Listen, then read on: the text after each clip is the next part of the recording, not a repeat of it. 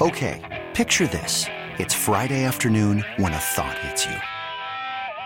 I can waste another weekend doing the same old whatever, or I can conquer it. I can hop into my all new Hyundai Santa Fe and hit the road.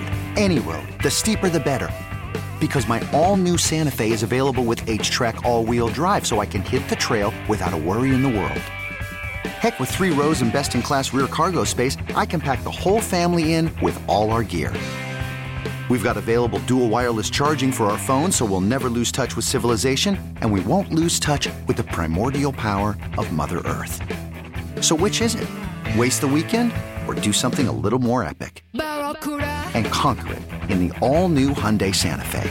Visit HyundaiUSA.com or call 562 for more details. Hyundai, there's joy in every journey. Sports Radio 610 presents Payne and Pendergast. Uh, someone's asking on the trailer wheel and frame text page if we, uh, let's see, 5734. Did you all take some edibles this morning? No, we're high on Oh, life, man. No. You know what though, Sean? Huh. I did drink a uh, a kombucha, not a Ah. hard kombucha, but a kombucha. Yeah, I saw you sipping on that. Yeah. Yeah, they um like there's a small amount of naturally occurring alcohol, like a very small amount, on the level of I think the same that you'd have in like non-alcoholic beer. But I'm wondering, as you read more and more and find out about like microdosing of various substances, and uh, you know how people think that it might. I wonder if microdosing alcohol, uh, there might actually be something to that.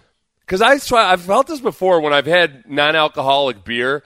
I feel like that I'm getting a buzz of some sort, but not in a way and to where I was like, okay, that's just psychological. Something about the setting and the you know the cues and the taste and all that. It just yeah. makes you feel like that. But with the kombucha. I would have not had that preconception. I thought that the non-alcoholic kombucha had no alcohol at all.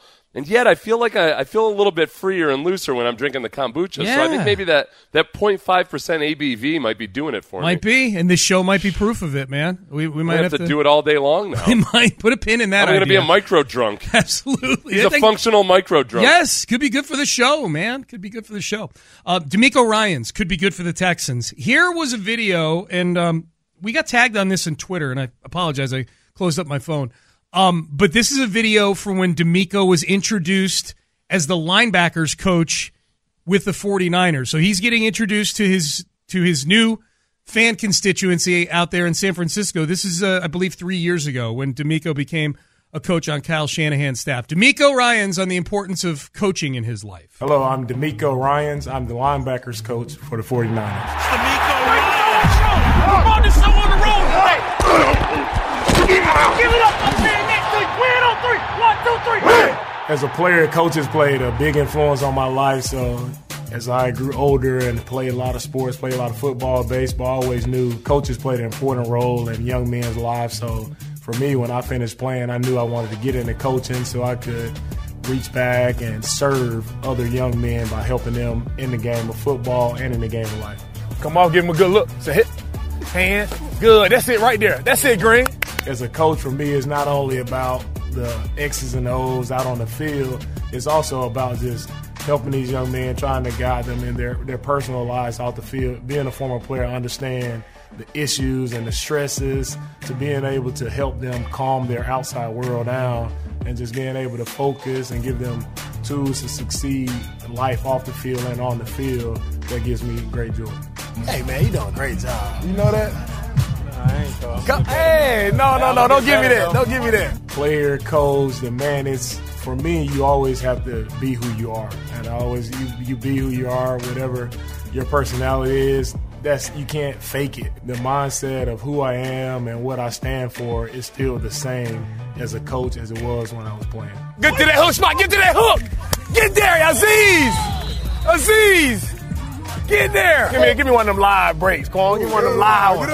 Hey, hot boys on three. One, two, three. Hot boys. All right, so that's uh, a little insight, DeMeco Ryans. That was back when he became the inside linebackers coach in 2018. So he was he was a defensive quality control coach for a year with the 49ers in 2017 when Kyle Shanahan got there. So Shanahan's first year, he probably spotted something in DeMeco Ryans from when he was on the staff here with the Texans in DeMeco Yeah. Ryan's heyday. Brought him on the staff there. He became quickly became position coach for the inside linebackers. And then Robert Saleh leaves to go become the head coach of the Jets, and DeMeco Ryans gets promoted, and the defense is better now than it's ever been, and it was pretty damn good under Robert Saleh. Yeah, yeah, and it's a classic case where I mean, just like just like Jonathan Gannon in Philadelphia, how do you separate the coach from the talent on the team? And there really no is no way to do it. It's a matter of okay, what does he do with the guys that he has? And I think if there's one thing, and, and I'd say honestly, this is what jumped out to me about various coaches. Like, well, Bill O'Brien, when he was a college coach, um, you could see that he he ran a disciplined crew, and uh, you know Mike Vrabel, when he was a position coach, I could tell what a good position coach he was. He had. Uh, he had an awful defense one year as a defensive coordinator. Um, but I think the the things that people say about DeMeco, like what Nick Bosa said about DeMeco, jibe with the guy the, the guy that was the player, DeMeco Ryans, which is just kind of a natural born leader. And I think that what you're looking for in, at, at times with head coaches, it's hard to it's hard to see and define. And I think the vast majority of guys that are hired obviously don't have something special about them.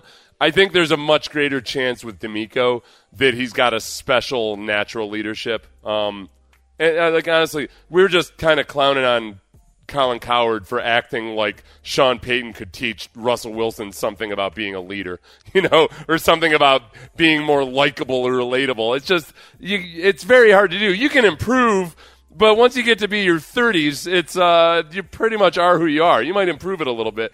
Uh, and I think with DeMeco, he is a, a person who has a natural way of – you know, being a hard ass when he needs to be a hard ass, but by but softening it by just being a good human being too, and the the players appreciate that. Do you, he cited in that clip we just played, that video we just played about being a former player, and he's been through those experiences before that those guys have.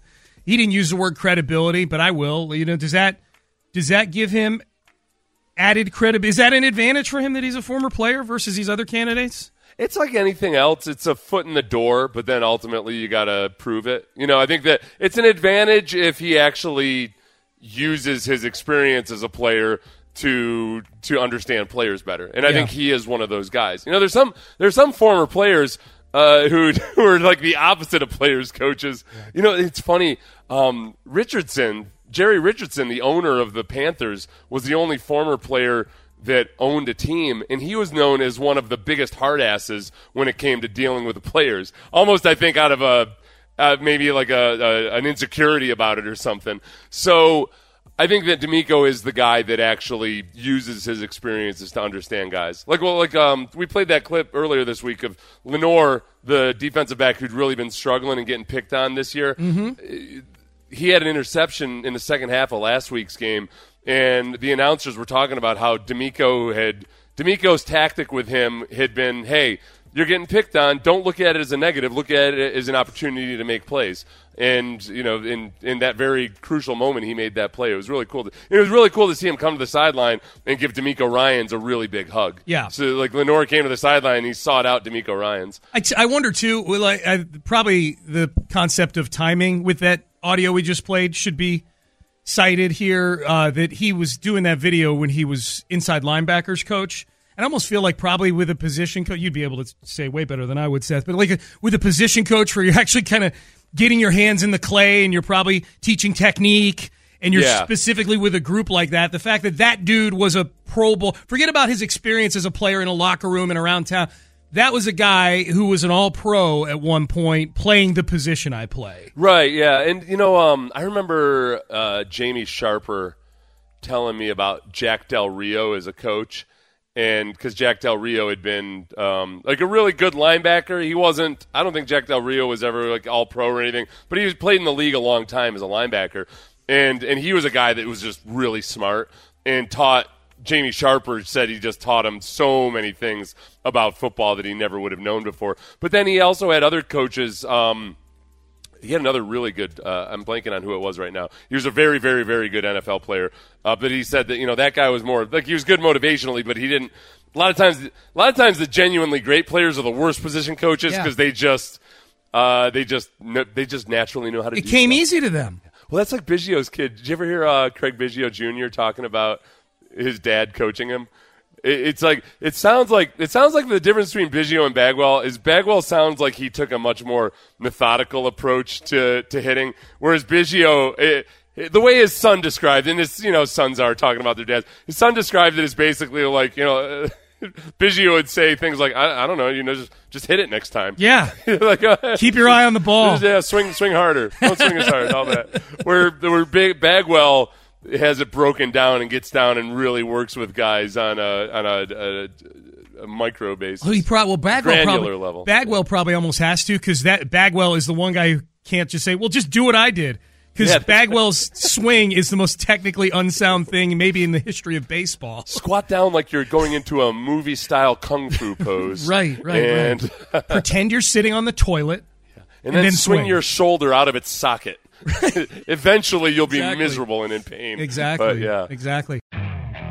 Okay, picture this. It's Friday afternoon when a thought hits you. I can spend another weekend doing the same old whatever, or I can hop into my all new Hyundai Santa Fe and hit the road.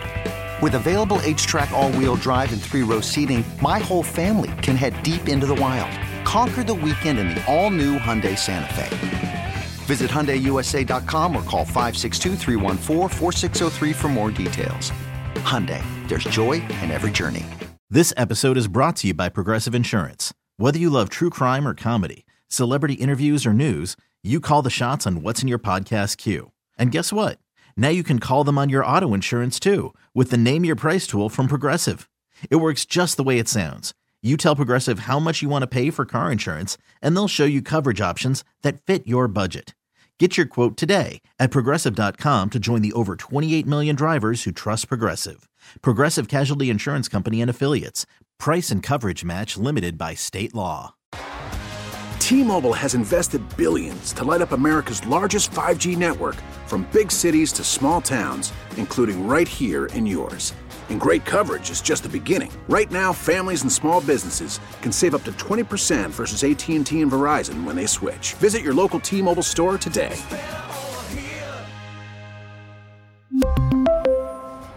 Plan savings with three lines of T Mobile Essentials versus comparable available plans. Plan features and taxes and fees may vary.